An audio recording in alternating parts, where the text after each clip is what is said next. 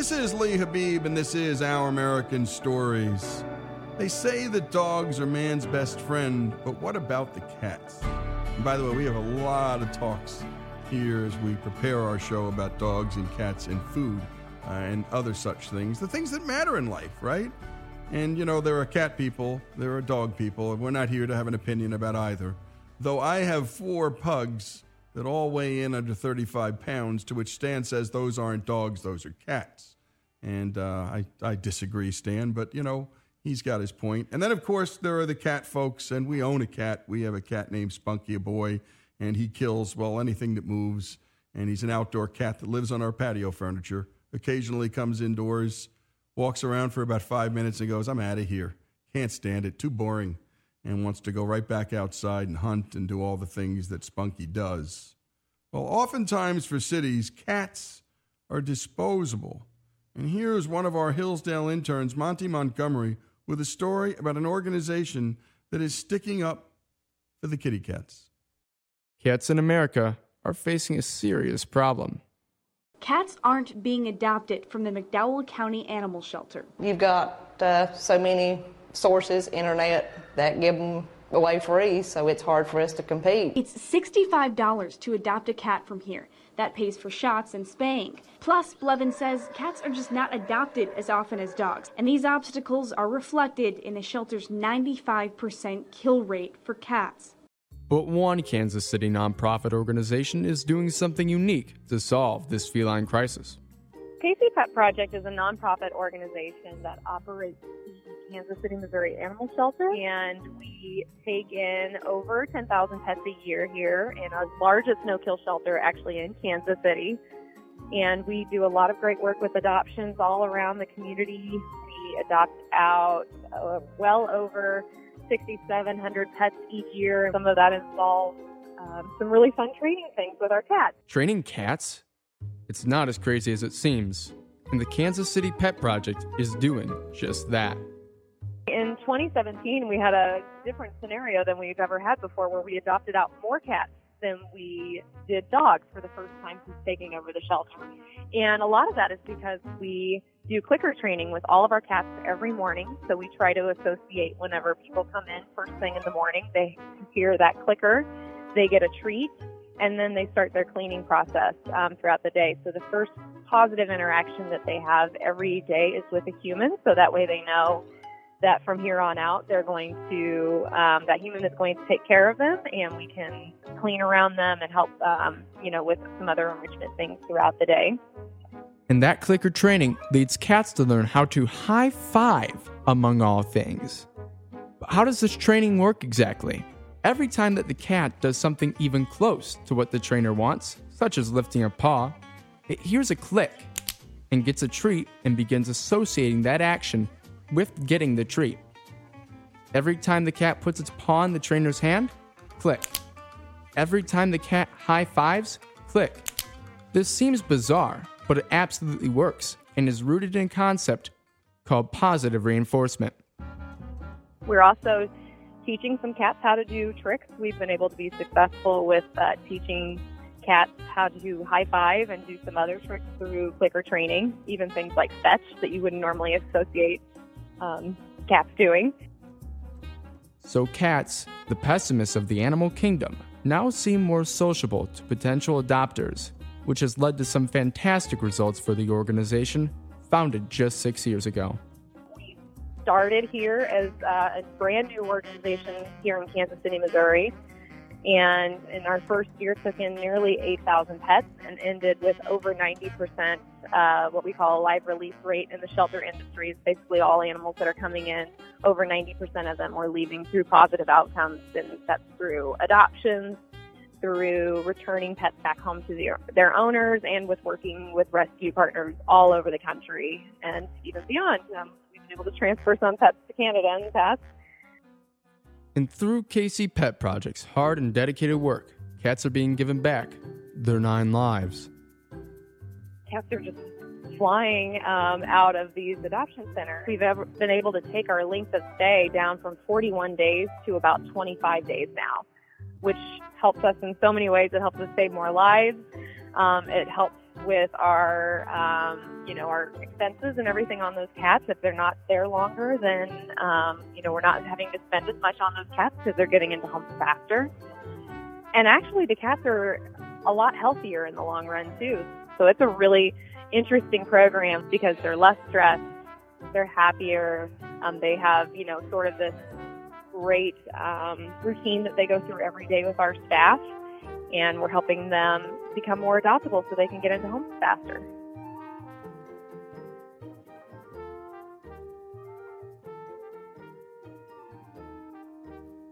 And thanks for that story, Monty. It's always nice to see and hear from organizations going out of their way to do something creative in order to solve a public problem.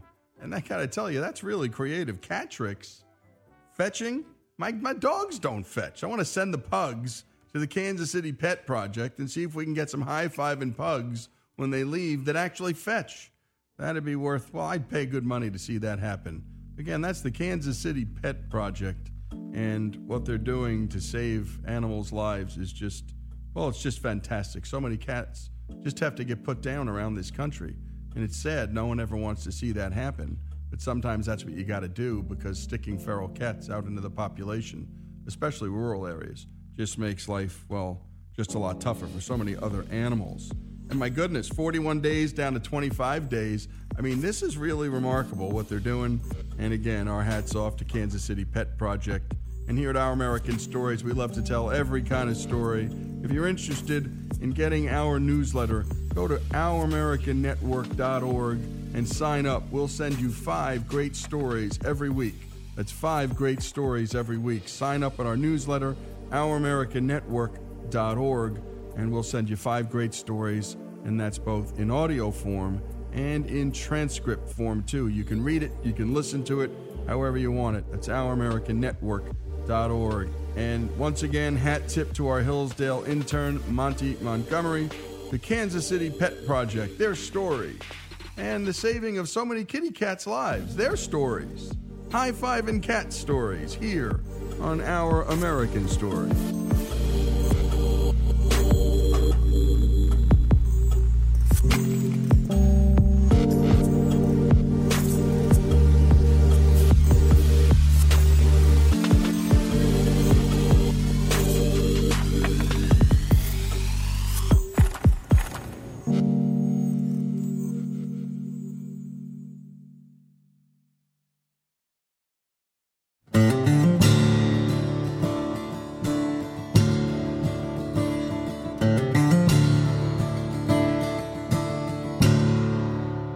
Is Our American Stories, and we tell stories about everything here on the show the good, the happy, and sometimes the really tough and tragic. But always, we try to write about and talk about heroism and rising above life's most difficult circumstance. And our own Alex Cortez today brings us a story with one of our favorite storytellers, the president of the Foundation for Economic Education, Larry Reed. In this great mortuary of the half living, where nearby someone was wheezing his final breath, someone else was dying, another was struggling out of bed only to fall over onto the floor, another was throwing off his blankets, or talking in a fever to his dear mother and shouting or cursing someone out, while still others were refusing to eat or demanding water in a fever and trying to jump out of the window, arguing with the doctor or asking for something, I lay thinking that I still had the strength to understand everything that was going on and take it calmly in my stride. That was on a relatively good day at the infamous Auschwitz concentration camp in 1942, in the words of the only known person to have ever volunteered to be a prisoner there. His name was Witold Pilecki. Witold Pilecki's family, going back as far as his great grandparents, were thorns in the side of the Tsarist regime in Russia, which had occupied Poland along with Austria Hungary and Prussia since the 1790s. Because of their opposition to the tyranny of the Tsarist regime, the family was exiled 700 miles to the northeast of St. Petersburg in Russia. So, for several generations, this Polish family was not on Polish soil. Uh, they were exiled by the Tsar to a place that they were completely unfamiliar with. Pilecki himself was born in Russia in a small village called Olenets, but he always felt that Poland was his home and would someday be his home. In 1918, when World War I came to a close, Poland was uh, recarved as a country. It reappeared on the map for the first time in 123 years. But immediately, the Russians, under the new regime of Vladimir Lenin and his Bolsheviks, invaded Poland. They did not want to give it up. So, to secure Polish independence, that at least for the moment was on paper, Pilecki while he was still a teenager. And so many other brave Poles had to pick up arms against the uh, Bolsheviks. And in a three year war, they were successful at expelling them, and Lenin had to bring the troops back home. So it wasn't until 1921 that you could say Poland had indeed secured its independence as a nation for the first time since the 1790s. So Pilecki settled down and raised a family and painted. There was no indication that uh, Poland's independence was going to be threatened again. Only in the late 1930s, as Hitler began to rattle his saber, did it seem as though there could be yet another war. But still, on the eve of it, lots of people didn't see it coming. We had the Munich Agreement that was agreed to in September of 38 that basically said, hey, everything's fine and we have a deal with Hitler, and as long as he doesn't go any further, uh, there'll be peace in the world. So there was that long period of almost 20 years when Poland was free of conflict, but it came on them with great ferocity when the Nazis invaded from the west and the Soviets a couple of weeks later invaded from the east in September of 1939. There was tremendous resistance from the Poles, not only the Polish army, but an underground resistance that arose pretty quickly. So the Nazis and the Soviets never had a quiet day. The Poles were have always been courageous people who don't take tyranny lying down. They've resisted it in every way imaginable, and Pilecki was one of them. Along with another gentleman, he co-founded a resistance movement and fought very bravely. In 1940, after a year of fighting, Pilecki and his men realized that something was going on at this sprawling complex near Krakow, Poland, that would become known as the Auschwitz concentration camp. Uh, it wasn't yet the notorious death camp it would soon become, but Pilecki and his men realized that many people were being taken there, not just Jewish people, and they wanted to know what's happening there. They felt that uh, whatever it was, the world needed to know about it. So Pilecki volunteered to get arrested by the Germans in the hope that they wouldn't shoot him, that they would in fact send him to Auschwitz. And of course, there was no guarantee that they wouldn't simply kill him on the spot, and no guarantee that they would send him to Auschwitz. There were periodic roundups by the Germans of Polish citizens, and in one particular roundup of some 2,000, uh, he simply walked into it and was one of uh, those 2,000 people arrested by the Germans. He did not supply his proper identity papers. He had them forged ahead of time, and that was largely to protect his family. He did not want his name or his activity to be traced back and make them the objects of any reprisals by the Nazis. Did Witold's wife know about and approve of him doing all of this? she fully supported what he was doing, knowing full well what an, an, enormous risk it was, probably expected to never see him again. But he got his wish, and after an interrogation and being roughed up, he was sentenced to Auschwitz. He was Auschwitz inmate number 4859. Pilecki knew when he was sentenced there that it was a place of no good, but it would be the next two to three years when Auschwitz really blossomed into this ghastly concentration camp that the world now knows. Upwards of 2 million people ultimately would be killed at Auschwitz. I'm sure that Pilecki had to think long and hard about how to get information out. I mean, he was stealing documents along with others that he recruited into his movement whenever they could. A movement that he built up to more than 1,000 insurrectionists inside Auschwitz. and then they had to find some way to get them out. There were 141 people who did manage to escape, and some of those were people that Pilecki had recruited, and he was sending material with them. But Pilecki, the Auschwitz volunteer, didn't try to escape. He had more work to do. There was a time in 1942 uh, when Pilecki and some of his closest confidants in the resistance movement were able to rebuild the remnants of a radio transmitter with various spare parts and things that they could find around the camp to the point where they were actually able to broadcast. And for about a six month period, they were broadcasting from this crude radio transmitter from inside Auschwitz. When you imagine hundreds and hundreds of guards on watch, fully armed at any moment, they were empowered to shoot you if they suspected anything. And yet, this man and his men were able to get information out and those reports, along with the documents he smuggled out and the testimony from people who escaped, became known as Witold's Report, the most comprehensive eyewitness account ever compiled of the happenings inside the Auschwitz concentration camp.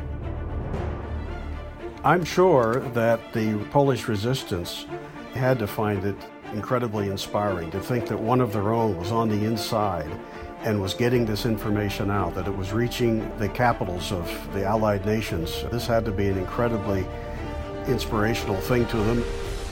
Just imagine if the opposite was the case, if they'd never heard anything from him, if no information was getting out. That would have been tremendously demoralizing. It, it would have said, hey, there's no hope. But the fact that he was active and busy and hadn't given up and was getting this information had to be of great inspiration.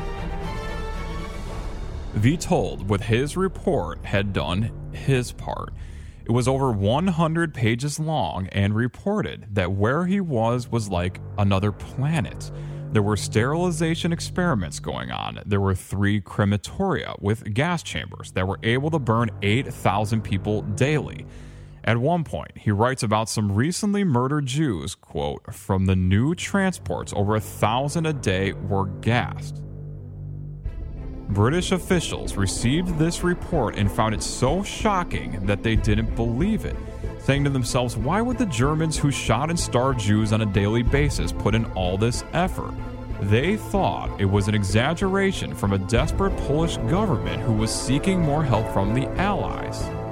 It wasn't, but they filed the report away with the note that there was no indication as to its reliability.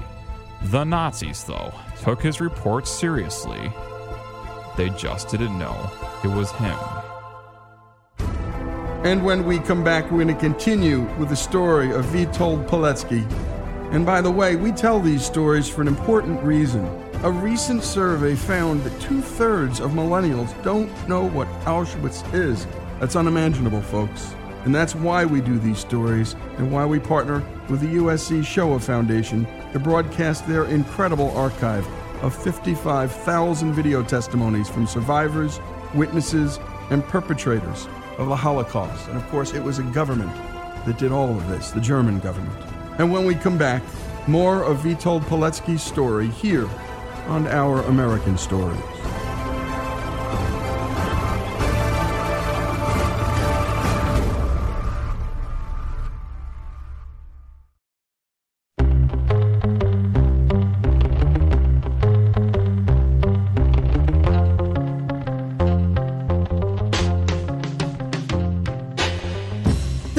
Our American Stories, and we return to Alex's story along with Larry Reed of the only person to ever volunteer to go to Auschwitz, Witold Pilecki. At this point, Pilecki and his fellow renegades were able to smuggle their exhaustive report detailing the crimes of Auschwitz to Western allies. The Nazis increasingly sensed that something was going on. Uh, documents were disappearing, and occasionally a person escaped, and then I'm sure they got wind of the fact that the Western Allies were beginning to pick up on information from Auschwitz. But in any event, Pilecki never gave up, and even as the Nazis began to finger some of his close associates and execute them, he continued working until he felt that he had to get out, that they were getting close to him. And it was at that point on Easter Sunday in 1943 that Pilecki accomplished what only 143 other people in the history of Auschwitz ever could. He escaped and brought with him more incriminating documents that he and two fellow inmates who had escaped at the same time had stolen from the Germans. He made his way 200 miles to the north to Warsaw in time to take a leading role in the Warsaw Uprising in 1944. A 63 day fight by 49,000 Poles attempting to kick the Nazis out of their country. The single largest military effort undertaken by a European resistance movement in World War II. This guy Pilecki doesn't stop, and history, known to him as the present, wouldn't have him stop yet either. Not yet. The Warsaw Uprising was one of the examples of Polish bravery that is just about unparalleled in history. It was unfortunately crushed by the Nazis, in part because the Soviets sat outside of Warsaw with the capability to enter the city and put it to an end. Very deliberately, Stalin did not, in spite of his assurances to the Western Allies, he did not send troops in to assist the Polish resistance during the Warsaw Uprising and just let the, uh, the massacre take place because they knew that the Germans were doing their dirty work for them by eliminating much of what could become the post war resistance to Soviet domination. The one thing you have to give credit to Stalin for is that he was thinking past the war. I think uh, Roosevelt, in particular, maybe not so much Churchill, but they were focused on winning the war. Stalin was thinking about winning the future, the future for Soviet communism. So his moves were calculated not only to assist in the defeat of the Nazis, but in positioning the Soviet Union as a dominant power in as much of Eastern Europe as would be possible after the war ended. Back to Pilecki after the end of what was immediately in front of him the Warsaw Uprising. He was arrested, but the Nazis never put two and two to, together and realized, hey, this guy was in Auschwitz and had created a resistance movement there. If they had discovered that, they probably would have shot him on the spot. So he spent the last weeks of World War II in a German prisoner of war camp without the Germans realizing who they had. In May 1945, his camp was liberated and the war would soon end. Pilecki was able to see his wife and children for the first time in five years. And then history came a knocking for him again. During the summer of 1945, Pilecki, of course, was still with the Polish army, and he had a brief period where he saw his wife and two children again. But then the Polish army said, We need you in Italy. So he was stationed in Italy for much of that summer, but by September, it was becoming apparent to anyone looking very carefully at the situation that the Soviets were not going to leave Poland easily or quickly, uh, that they uh, perhaps intended to stay, and of course we know they did. Here's an American in Newt Gingrich's documentary, Nine Days That Changed the World. My father served in World War II with a free Polish officer, and the Polish officer said to him one time, I'm glad that your President Roosevelt talks about four freedoms. It's very inspiring, but Poland's really never needed more than two freedom from Russia and freedom from Germany. So the Polish army said, We need somebody on the inside again to go back to Poland and now to spy on the Soviets to get as much information about their intent and their actions as can be gathered.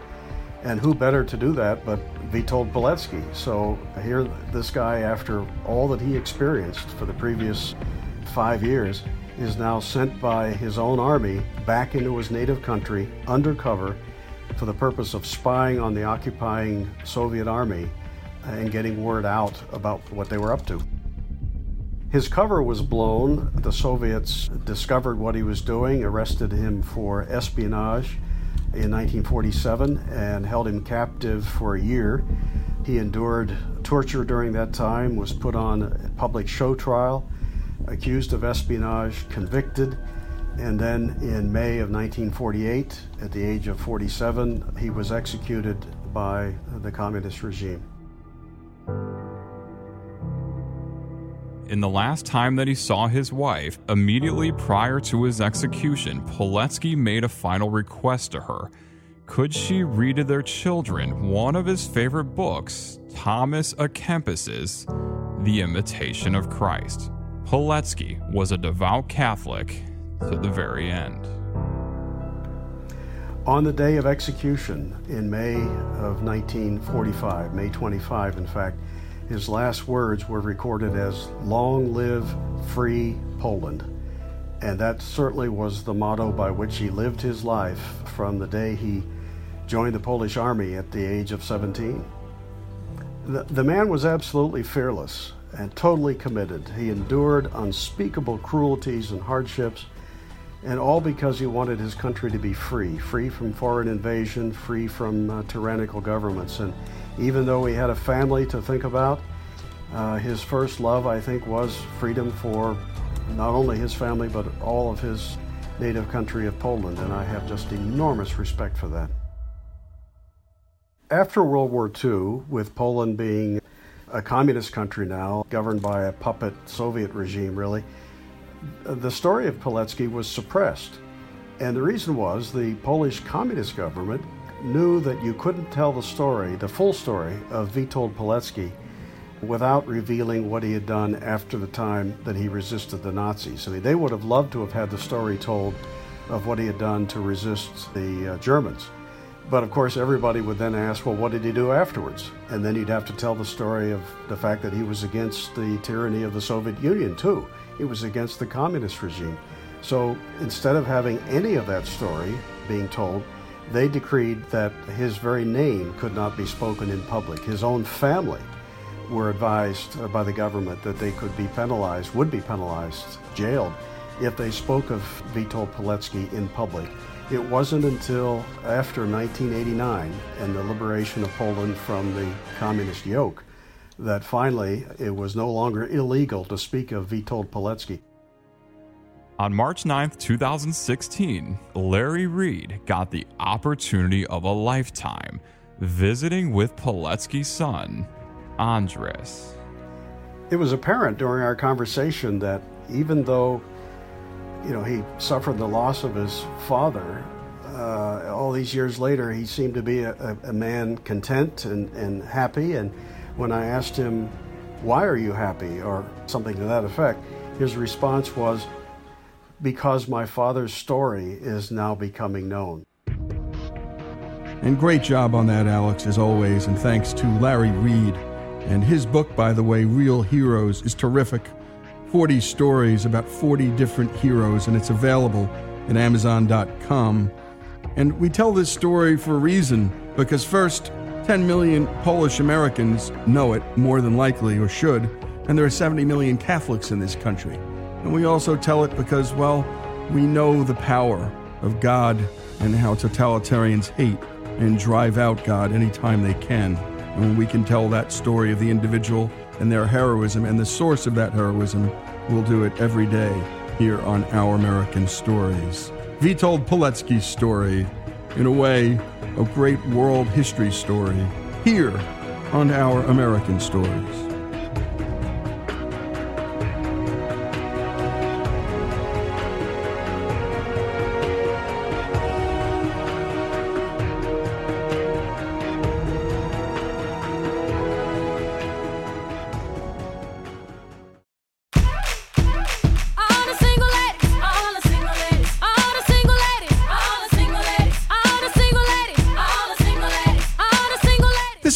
Habib, and this is Our American Stories. And now it's time for one of our favorite recurring features the story of a song. And we've done every kind of song from every type of musical background, from Pink Floyd's Another Brick in the Wall to Kenny Chesney's There Goes My Life, the Rolling Stones' Gimme Shelter, and Ray Charles's Georgia on My Mind. And now it's time for Greg Hengler's take on our favorite recurring feature.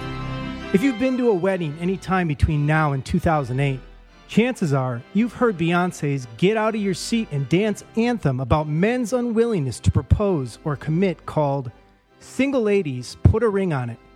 Putting the lyrics aside, this song would be nothing without the irresistible and exuberant beat that sinks deep into your soul. The song is driven by staccato bounce based hand claps and a keyboard.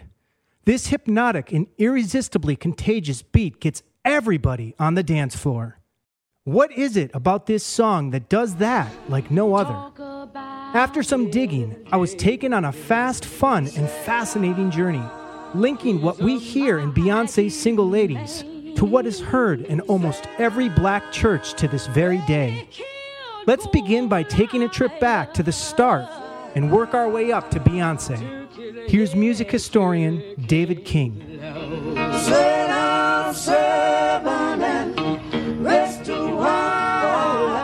A lot of people, when they think of gospel music, think of the sound of the vocal, uh, they think of spiritual aspects of gospel, but they very often don't think enough about the rhythmic aspects and the driving beat.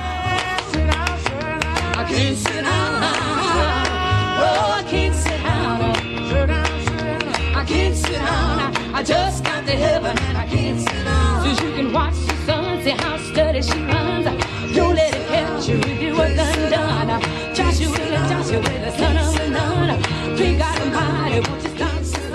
Gospel has that dun, dun, dun, right. It's influenced by boogie woogie and other styles, and that pounding, sort of frenzied aspect of gospel is really important to its spiritual aspects. It's, it's what caused people in churches to to catch the spirit and to go wild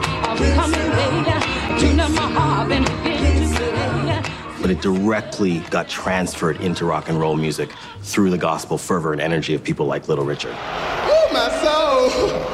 We're gonna do a little thing for you. Saturday night, and I just got paid.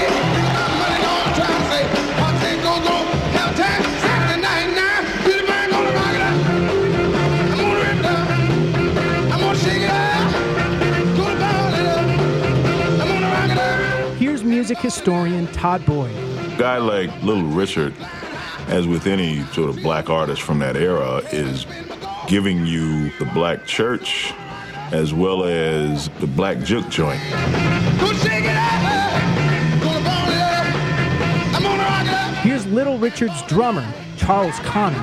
Richard said, I want to bring you to this train station. I want you to hear something. So now listen to the train. The train's going off. He said, a wife when they pick up speed. Chip, chip, chip, chip, chip, chip, chip, chip. He said, what kind of notes are those? I said, those are eight notes. He said, well, that's what I want you to play behind me. Here's the man responsible for the Motown sound, record producer Lamont Dozier. a new form of rock and roll, as we call it, came into play during the 60s when that was ushered in by companies like Motown. when there was a nice backbeat, beautifully sounding, good balanced sounding records, all American. Here's Annie Lennox and Ben Harper. Motown music brought my world into abundance of color and soulfulness. Because those melodic lines and those fantastic chord changes and those beats, as soon as you heard the very first notes, you knew exactly what this was. It came out sounding like God.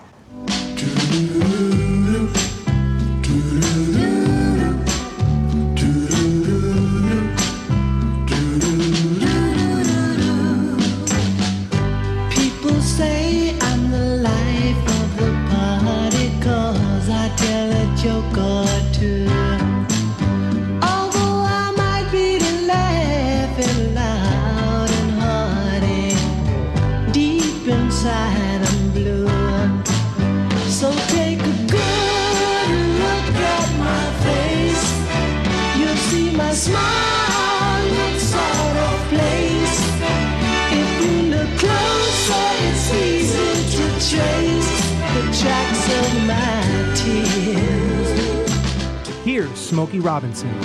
On the very first day of Motown, Berry Gordy was there and four other people, and I, I was among them. And he said, Okay, I'm starting this record company.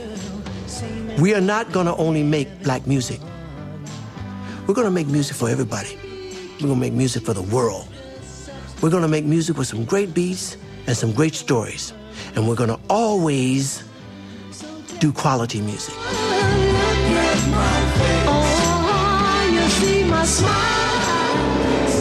We would go places in the South, taking our, our Motortown Revues down there, you know. There's a big stage in the middle of the hall, and white people on one side and black people on the other side. It's segregated, but, you know, maybe you can do something about it. The next time we got to those places, the kids, they were dancing with each other. They were talking, intermingling, holding hands. His little black boy holding a little white girl's hand, or vice versa. That was his idea of what he wanted his record company to be. Here's producer Greg Phillinganes. The basic elements, or the main elements of the Motown sound, had to do with a very solid but controlled gospel sound. It was rooted in, in a, a, a big beat, lots of bass, tambourine, drums, you know, very, very rhythmic. I said I love someone, but I know where I'm gonna find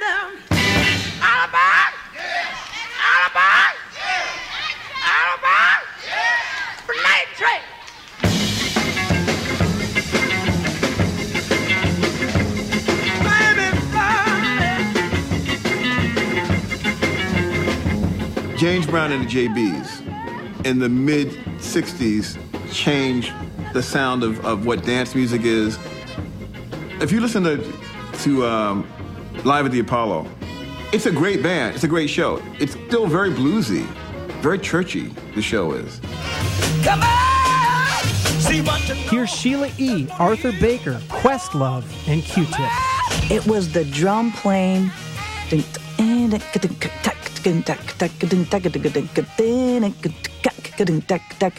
It was funkier than, than Motown. Motown wasn't really funk. That to me is the hypnotic power of the James Brown effect. He influenced Sly, he influenced Stevie, he influenced Prince, he influenced dance music.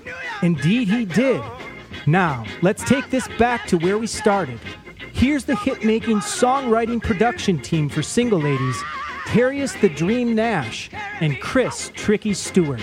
All aboard for New York City.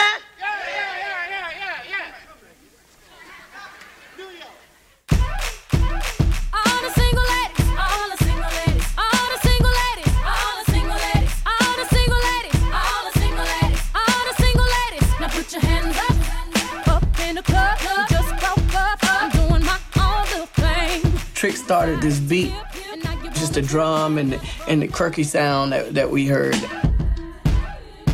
I'm up on him, he up on me, don't pay him any attention. And I just sat in the back.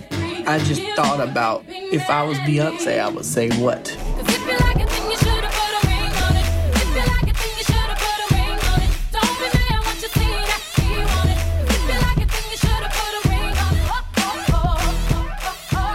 I'm thinking, I'm quiet. He's not I'm giving me no him- no love. He's Yeah. not. He's not. We're not in it Nothing. together. He's just. I'm giving him nothing. I'm Jedi. Trick stopped the beat, and I look at him. I was like, "What's wrong with you, man? What are you doing? what are you doing?" and he's like, what, "What do you mean? I was gonna start another beat." I was like, "Yeah, you just go and sit in, He's sit like, in he's like- right." He's like, I got the whole thing. He's like, I just wrote the whole song. The anatomy is there. The heart's there. The lungs, the the stomach. You know, the the, the I just have to put the legs on. it. Don't pay him any attention, cause you had your turn, and now you're gonna learn what it really feels like to miss me. 'Cause if you like it, She came by to just kind of poke her head in and kind of Mhm. hear what it was, and she was like, "Oh!" And she immediately there was no lyrics typed out, like there was no nothing. It was like, "Yeah, let me get with that." Like, and, and the next thing I knew, she was on the other side of the booth singing, singing, and we were like, "Yeah, this is this is this is this is happening." He's thinking about how to connect the dots lyrically. I'm thinking about B is from Houston. I'm thinking about Southern. I'm thinking about like to me it's a church beat. So I just started with the. It's like that's a sanctified she's beat. a That- She's a Southern girl. I could see the paper fans in the church and the, and the wooden benches and the, and the reverend and the baptisms that are going on and knowing what's happening after that. That's everything I get from one sound. So I'm like, how do I get this Southern girl on the dance floor? I'm Greg Hengler, and this is Our American Stories. And great job as always, Greg. And there you have it. Who would have thunk it? From the gospel pews of the American South, throw in a lot of that great rhythmic talent of Beyonce, and of course the producers. And we're talking about Terius the Dream Nash and Chris Tricky Stewart. The story of a song, Single Ladies, put a ring on it, here on Our American Stories.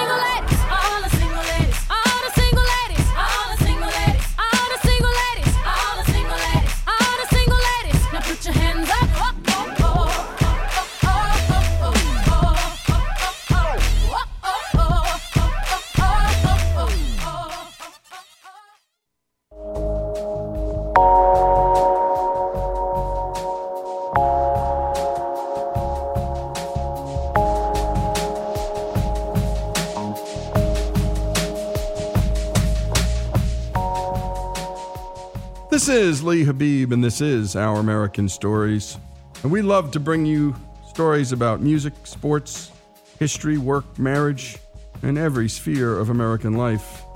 We tell you good stories, redeeming stories, uplifting stories, and tough stories, too. And today, we hear from Jeff Katz. He's a radio host in Richmond, Virginia, and he's also a columnist for the Boston Herald. And here he shares his deeply personal story about his teenage daughter, Julia, who has what doctors call global developmental delays and disabilities. And all of that means is that she functions physically and mentally at the level of a toddler. Here's Jeff reading a note that he wrote to his daughter.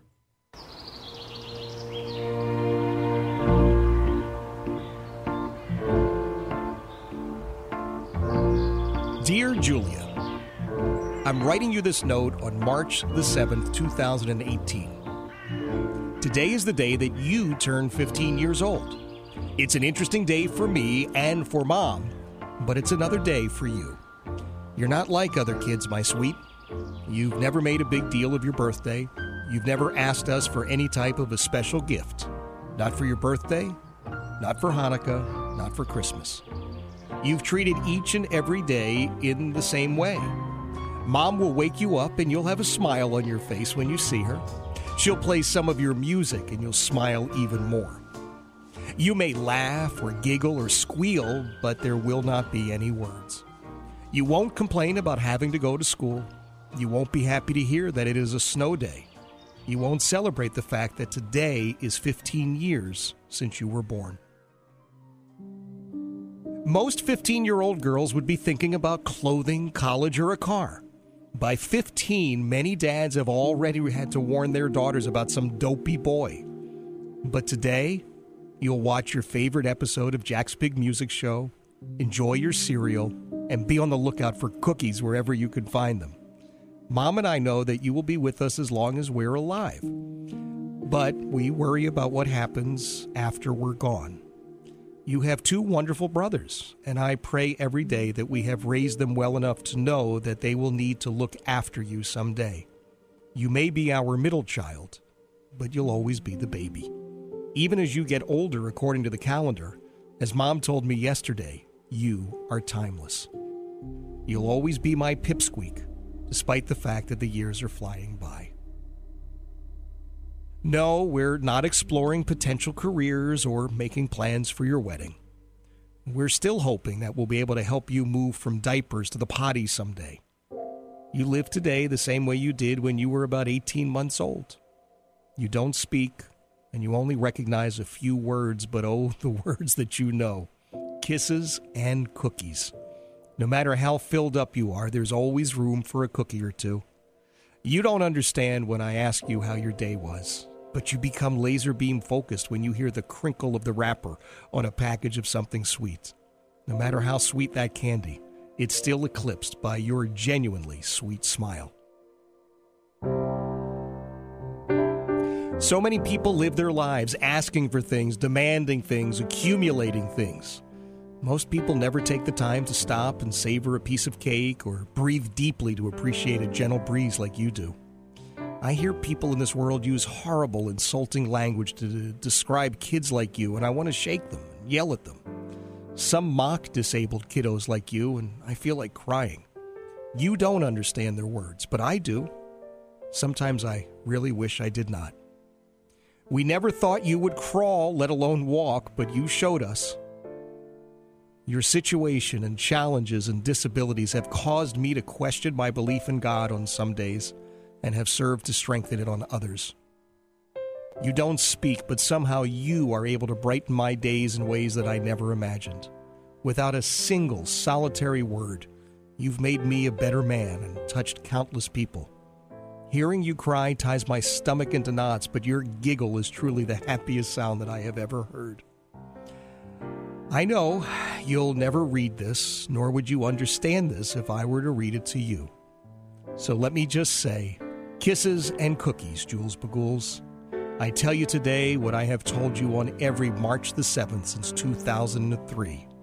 Daddy loves you more than you will ever know. And thank you for that reading, Jeff. You've made me a better man, he wrote. Your giggle is the happiest sound I've ever heard. On Julia's unexpectedly learning how to walk, Jeff told the Boston Herald that, quote, it was one of the proudest days of my life, one of the happiest days of my life. But I also have to tell you, it's a terrifying situation because Julia is like a toddler. She has no real understanding of, oh, the stove is hot, or I could fall here or trip there. We're thrilled that she's trying to explore on her own a little bit, and we're terrified at the same time. And this is true for all of us parents, but even more so for Jeff and his bride. Jeff has said that it's tough to realize that he'll never get to embarrass Julia by dancing with her at her wedding. But, quote, she's the best thing that's ever happened to me, end quote. And last but not least, he said these words, quote, she's never spoken a word, she's never said a word to anybody, but she's touched more people in her 15 years on this earth than I ever have. Her joy is pure. To me, she's like the face of God. She's the essence of good, and she shares her joy with everybody. And to everyone out there who's in a similar situation, we share these thoughts. Share them to us, share them with us here at ouramericannetwork.org. That's ouramericannetwork.org. Jeff Katz's story, his daughter Julia's, here on Our American Stories.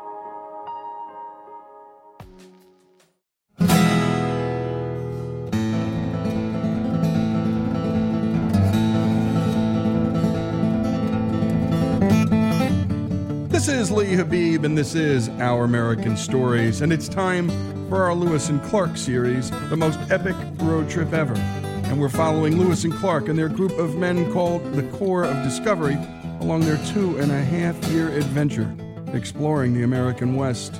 And here's our own Alex Cortez with our 30th feature on what happened on these days in history over 200 years ago.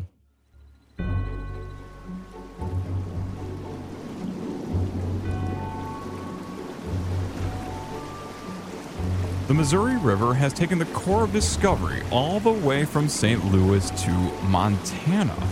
The last episode, it was unclear where the river they were on was. They were still on a river.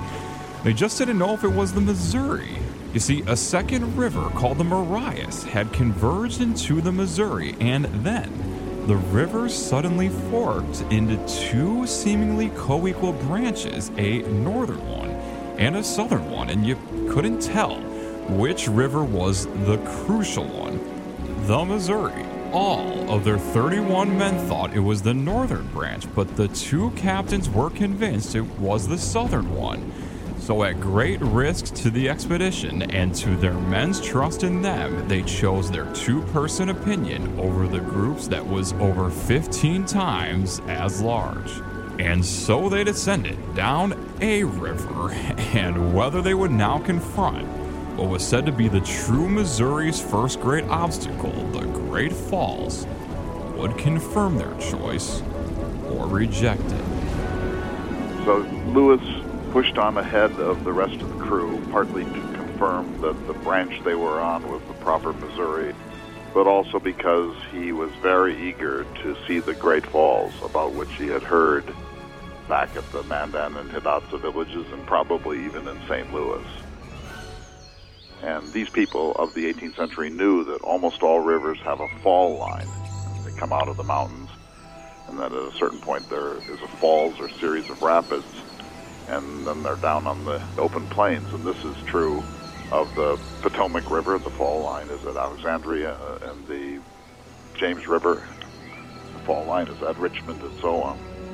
So he pushes on ahead with just a handful of men, and they're essentially uh, non-entities. As I've said, I think before, Lewis liked to be the one to make the big discoveries, and he often found a reason, I, I think at times even made up a reason, to go on ahead so that he could be there, not alone, he was almost never alone, but mostly alone with the kind of people he took on these discovery moments were sort of the kind of people you see on a Star Trek episode, and you know those people in the red shirts are going to get killed by the aliens. Lewis tried to take essentially unimportant people with him at the major discovery moment so that he would be the one and, and he wouldn't have to share this extraordinary moment in, in exploration when you're the first to discover the source, the first to get to the Pacific Ocean, the first to discover the falls. Sees mist rising over the river and eagles um, soaring in their pattern over the river. And he comes to the brink and looks down on what he said was the grandest object that he had ever seen second only, perhaps, to Niagara for sublimity. This had to be really good for Lewis and Clark, the two captains, because everybody else thought that they were wrong. Lewis and Clark proved to be right. This probably consolidated their leadership more than anything else that had happened. So, like anything that happened after that, if the men were like, I don't know if that's the right thing you should do, I mean, I'm not sure that's the right branch, they had to remember wait a minute, at the key moment, all of us unanimously thought the captains were wrong. The captains were right, and we had better defer to them because they are better trained, they know more, they're, they're wiser than we are. That's why they're captains. And so this probably was a, if you're if you were doing a book on leadership uh, rules from Lewis and Clark, being right and being confirmed in your rightness when everyone else thinks that you're doing the wrong thing is a tremendous asset to any leaders. There are five falls in central Montana at Great Falls. There's the main one, and this is the one that Lewis is talking about, and then four others, all impressive. So he grambles down to the falls, which is about 90 feet vertical, much wider. And he takes out a, a notebook and writes out a description of the falls. And it's a couple of thousand words in length. It's mostly geographic sort of scientific, but partly it's in a well-worn literary tradition of sublimity. He's probably basing this on what he's read in Mackenzie's journals and the journals of Captain Cook and others. So Lewis is self-consciously trying to wind himself up to produce a magnificent description. And he says all the right things. He says this has been hidden from the eyes of civilized man from the beginning of time, that he is the eyes and ears of the Enlightenment here, that the first impression that he brings back to the civilized world will help to set the tone for its understanding of this extraordinary place. And then he realizes that he's not equal to the task, that he lacks the capacity to do justice to this place. After writing this imperfect description, I again viewed the falls and was so much disgusted with the imperfect idea which it conveyed of the scene that I determined to draw my pen across it and begin again. This is what's known in literary tradition as the inexpressibility topos. It's very common for someone to be at a great mountain or a canyon or a waterfall or some other extraordinary thing and, and to say I can't I can't do justice to it. I wish I could find the language to describe what I'm looking at, but I feel impotent and weak in the face of its magnificence. These explorers are almost required by tradition to, to talk this way. No matter how good their description of the place, they have to they have to pretend at least that it's pathetic and inadequate. And Jefferson himself played in this game. In Notes on Virginia, he describes the natural bridge uh, in Western Virginia in precisely these same terms. And he says it's impossible for the feelings of the sublime to be greater than they are in this place.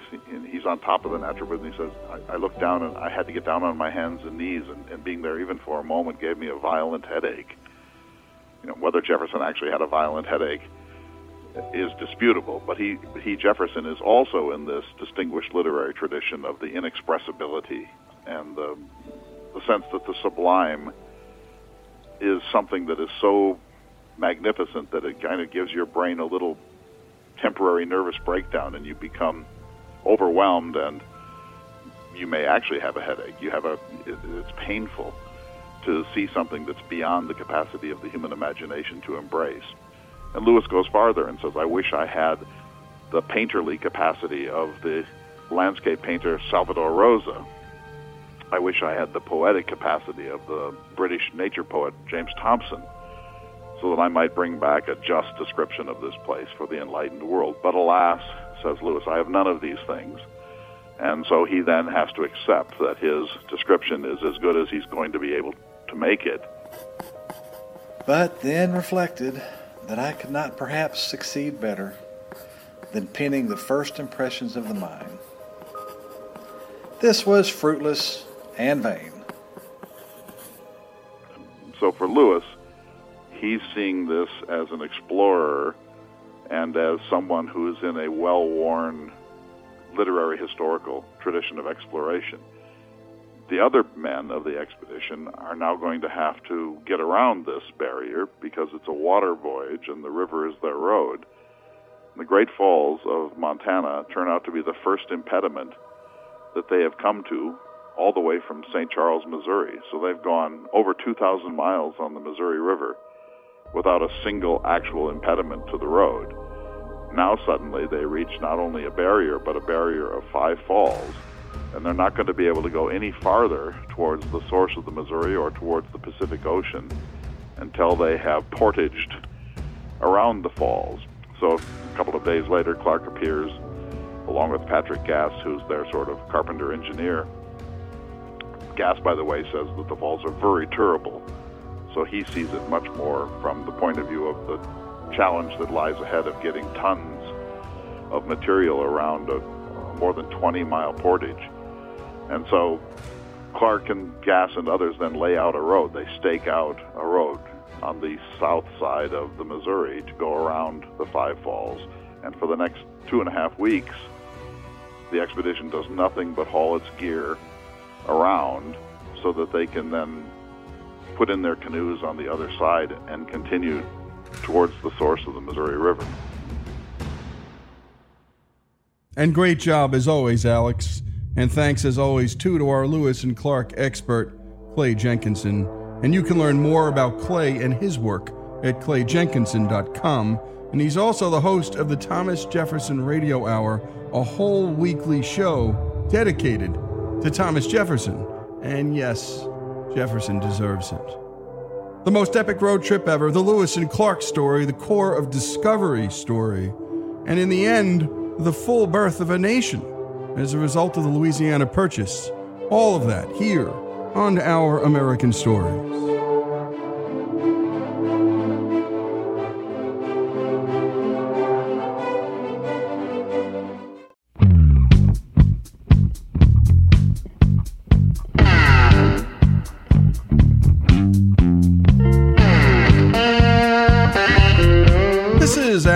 American Stories, and we love going on road trips because Americans love road trips.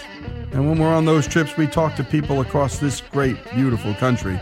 And we sent some of our team on a tour of the South not long ago, and on that trip, they found themselves at the Coca Cola Museum in Vicksburg, Mississippi. Take it away, Faith. I'd like to buy the world a home and furnish it with love. Grow apple trees and honey bees and snow white turtle doves. I'd like to teach the world to sing, sing with me. Perfect harmony, perfect harmony. I'd like to buy the world a Coke and keep it company. Coca Cola. As American as apple pie. It began with a flavored syrup combined with carbonated water that was invented by Atlanta druggist John S. Pemberton in 1886. It has gone on to become one of the most beloved refreshments of the modern world. Coca Cola's popularity declined for years until a businessman named Asa Griggs Candler took over the business following Pemberton's death in 1888. But it wasn't the soda fountain drink that really got it going. It was the ability to get it anywhere, anytime, any place. And the first bottling of Coca Cola didn't happen until eight years later with a German immigrant family. My name is Nancy Bell, and I am the Executive Director of the Vicksburg Foundation for Historic Preservation, and this is the Biedenharn Coca-Cola Museum in Vicksburg, Mississippi. This is where Coca-Cola was first bottled anywhere in the world in 1894. This building was built in 1890, and this is where the Biedenharns had a candy store. They also made cakes. They did all kinds of things. They bottled their own soda water.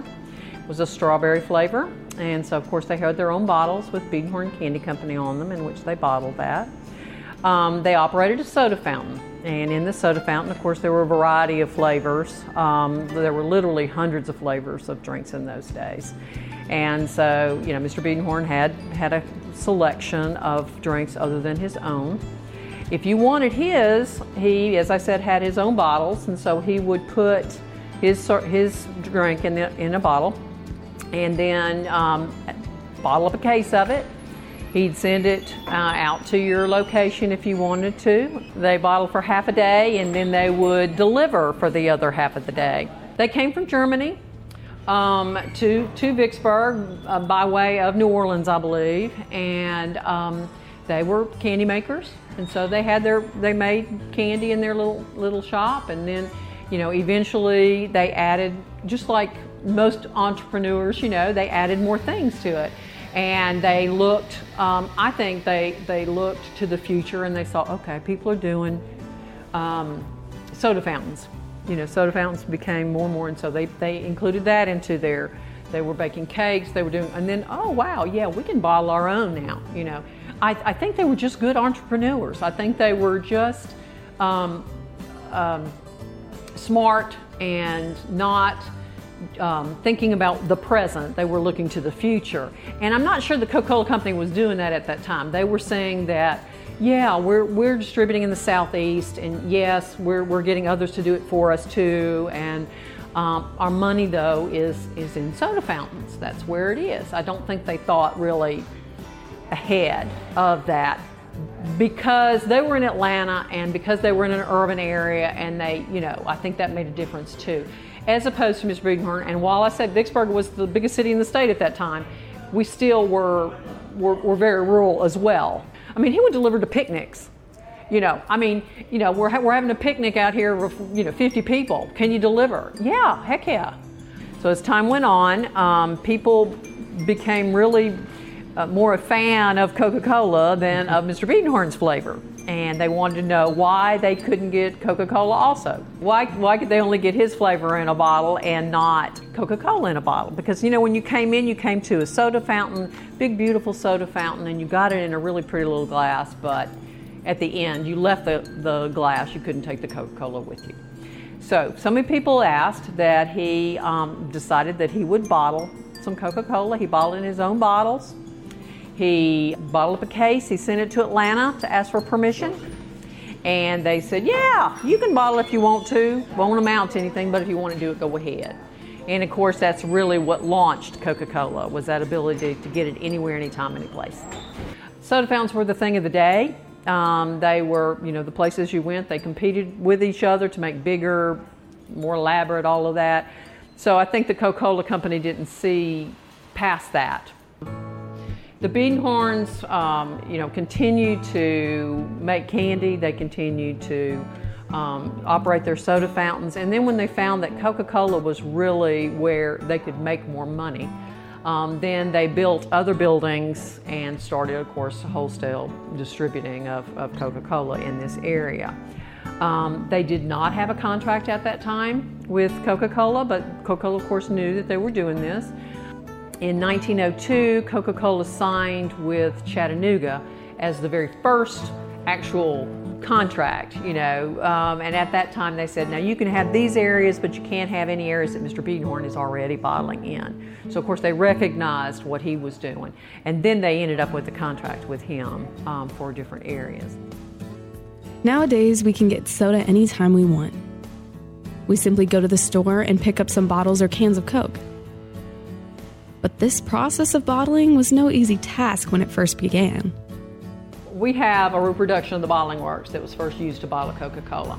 So what we forget is, while yes, you could go down to the store and buy um, carbonated water, it, you didn't buy it in tremendous amounts. So it really made a lot more sense to make your own carbonated water. So you had to use marble chips, you had to use acid, you had to you know, you had to, to drop the marble chips into the acid and then rotate it carefully. And then that would roll into another container where there was water, and then you slowly rocked that until it was incorporated into the, the water and, and all of that. So, first you had to do that. And then you had to um, take the syrup was in a large container up high, and that would flow into your bottle X amount and then the, then you filled it with the carbonated water. And then of course you still had to put early on you had to do the rubber stopper with the wire. Um, these people would wear um, big heavy leather jackets wooden shoes big um, leather gloves and a mask because they blew up occasionally. So it was not necessarily you know the safest occupation. In 1915 the coca-cola company decided that they needed a bottle that was their own, their own bottle. Because um, all by then, of course, there were plenty of bottlers, but they were all using their own bottles. And so the Coca-Cola company had a contest essentially where they said, we want a design that if you take that bottle and you throw it on the, the ground it breaks into 100 pieces, any piece you pick up, you're still going to know it's a Coca-Cola bottle. And if you think about it, and you think about that, that, that hobble skirt bottle that has the ridges down the side and all of it, even if you don't pick up the piece that has Coca Cola on it, um, you would still recognize it as a Coca Cola bottle. So the company that won was the Root Company. That Root bottle then became the, the Coca Cola bottle or the hobble skirt bottle that we call it. Some people call it the Mae West bottle because it's got that shape of Mae West or at least part of her anyway. Uh, but so it's, um, but it's a great bottle and uh, used, of course, for, for still used today. Now in 1994, they took that bottle, which they had been using over and over and over and over again. They made it a throwaway bottle and they made it an eight ounce bottle instead of a six and a half ounce bottle. But you know, today we still sell the little bottles that look like you know the six and a half ounce bottles. And when we come back, more of this remarkable story the Coca Cola story, Vicksburg story. And by the way, we know Vicksburg mostly from this gigantic and important Civil War battle back in the 1860s. But for me, as a gigantic Coca Cola fan, I know Vicksburg for that bottle that we were just talking about that I'm holding in my hand and my favorite thing to drink in the world. When we come back, the story of the Coca Cola Museum in Vicksburg, Mississippi. More after these messages.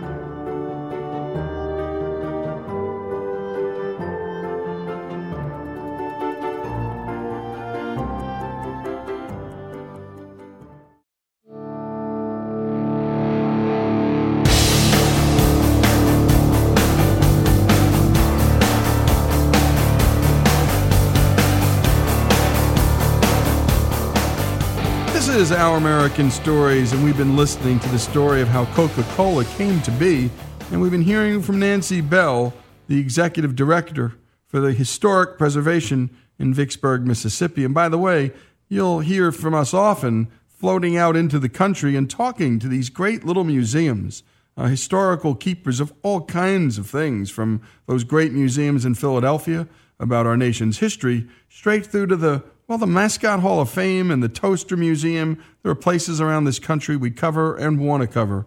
And now back to the story and back to Nancy Bell.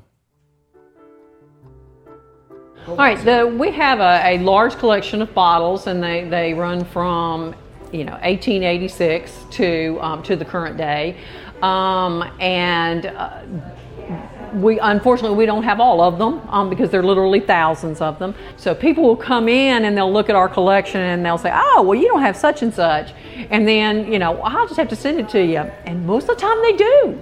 It's fast. It's just great, you know, to get a box and go, "Well, they really did do that once they got back home." Um, and so we have a Harry Potter bottle, which is one of my favorites. Um, so it's from England. Um, but the Paris, France ones are actually not glass. They're aluminum, but they're pink and white, and they're just cool. Um, so we have lots of sports teams. We have lots of anniversaries of um, cities and states and counties and things like that. Um, we have we, we have a whole lot from across the world. All around the store and museum, there are tons of old fashioned advertisements. A lot of what they have has come from donation. Some of Nancy's favorites are the ads from World War II. They seem to capture that wholesome Americana feeling that is so associated with Coca Cola. Some of my most favorite advertisements, and advertisements are something that we deal with a lot here, um, is the the advertisements that have to do with World War II, um, because of course they ship tons and tons of Cokes over um, to Europe and to, to Asia, and you know to it was it was kind of a feel good thing, you know, for them. And of course, if you look at the advertising for Coca Cola, it is feel good advertising. I mean, it is wholesome. It is you know. Um, and so, uh, to me, the World, War II ads are just great. It's there's one that says like he's coming home tomorrow, you know, it's it, I'm gonna get my Coca Colas ready. You know, my my husband's coming home tomorrow, but it, so it was feel good advertising. So in um, so by World War II, of course, they were already shipping lots of stuff over there. It was already a part of the culture of other countries, um, and the of course, you see even in the advertise some other advertising that they did, they would highlight other countries where they were selling that. Coca Cola had become something that was uniquely patriotic. It's sold everywhere, but what about it makes it so American? Coca Cola is the best known icon. And it is the best known icon. It is made. It was made in America, and so to me, that's what makes it, you know, American. Is that it is a tremendous American story. It is this pharmacist who literally was dying, and you know he's searching for a medicine or whatever. He invents the world's most popular most recognized drink. And um, unfortunately dies before he can see it you know become something very you know huge. It's a piece of home that's very very easy for someone to recognize when you're in a different country um, and while those some of those flavors later on became a different flavor, because if you've gone to the Coca-Cola plant, you know, in Atlanta, if you've gone to their museum, um, they give you some tastes of, of Coca-Cola from other countries, and they're different. Part of that's the water, part of that's just what makes what what they enjoy. But if you're if you are a serviceman in wherever in on earth, and you get a Coca-Cola, it's coming from the United States and it's going to taste like home. That's what you know it to be. So to me, that makes it, you know, that makes it America. It is a wholesome American drink, but Coca Cola had a little bit of a sketchy background. And in talking about the wholesome thing, then you of course get into the whole, the whole um, discussion about cocaine and whether there was cocaine in Coca Cola. And, um, you know, as I said, one of the biggest things about them was that they believed it to be a wholesome product, and uh, it did have cocaine in it. And um, so it was, if you can't get away from it, it's the coca leaf and the cola nut, and that's how you get Coca Cola. So it had, did have cocaine. They maintained it had a trace of cocaine, that it did not have much, just a trace. And of course, it had a tremendous amount of caffeine. So, you know, that probably uh, it was a part of it as well. However, they, they were, you know, petitioned some by um, parents who didn't like that in there.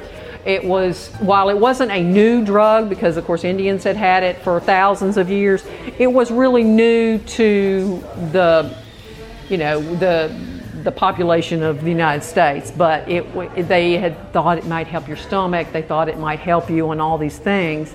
They put it in gum, they put it in all kinds of things. So it was not, you know, just in this. Um, and so Mr. Well, Dr. Pemberton, who developed it, he was ill. He was also addicted to another drug, and so he was really kind of looking for something else to help him. And so that's one reason why he included it. Plus, he did a lot of research with the Indians and found that, well, maybe this will help, you know, whatever. Well, when it was when he passed away and it became um, the the ownership became um, under someone else, it was under Mr. Candler then Candler didn't like this. He didn't like it being called dope. He didn't like, I mean, he wanted it to be a wholesome thing. And so in 1903, he took the cocaine out of Coca Cola. Now, he, the coca leaf is still in there because they just decocainized it because the coca leaf is something that gives the flavor to Coca Cola. So, but he did take it out and, and took full page ad saying, you know, I took the cocaine out of Coca Cola. Oh, yeah, there was only a trace amount of cocaine. And, and, and for a while, he was even saying it wasn't there. But there was a lawsuit, and he kind of had to say it in court. And so, you know, it's kind of like, okay, yeah, it's out there. But, um, and, and if you look at the ingredients early on, I mean, it's very obvious. But, um, so he, yes, he, he was very proud of the fact that, you know, he had, because he wanted it to be a wholesome thing. It's a family drink. You know, it's not alcohol, and that was one reason why I didn't want the you know the cocaine in there. It's not alcohol. It's it's something that's that is.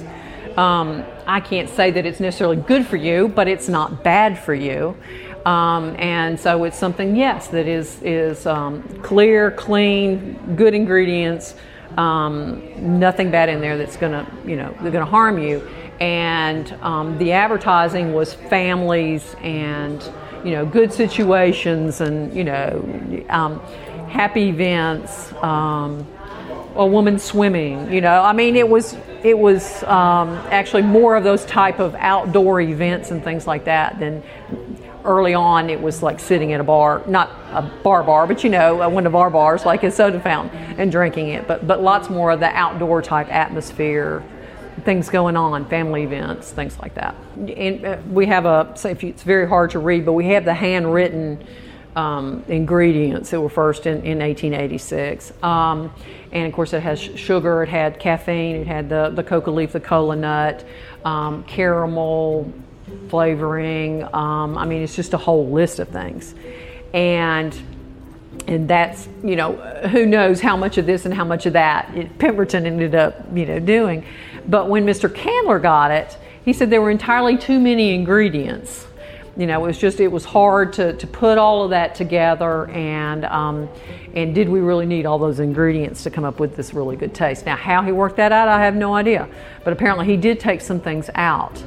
And um, so, you know, today you can read the ingredients. I mean, it's essentially the same thing. I mean, it's, it's um, without cocaine, of course. But it changed then. I think it's probably changed a little bit through time. In the 1980s, of course, they went from cane sugar to corn syrup, which to me changed the taste.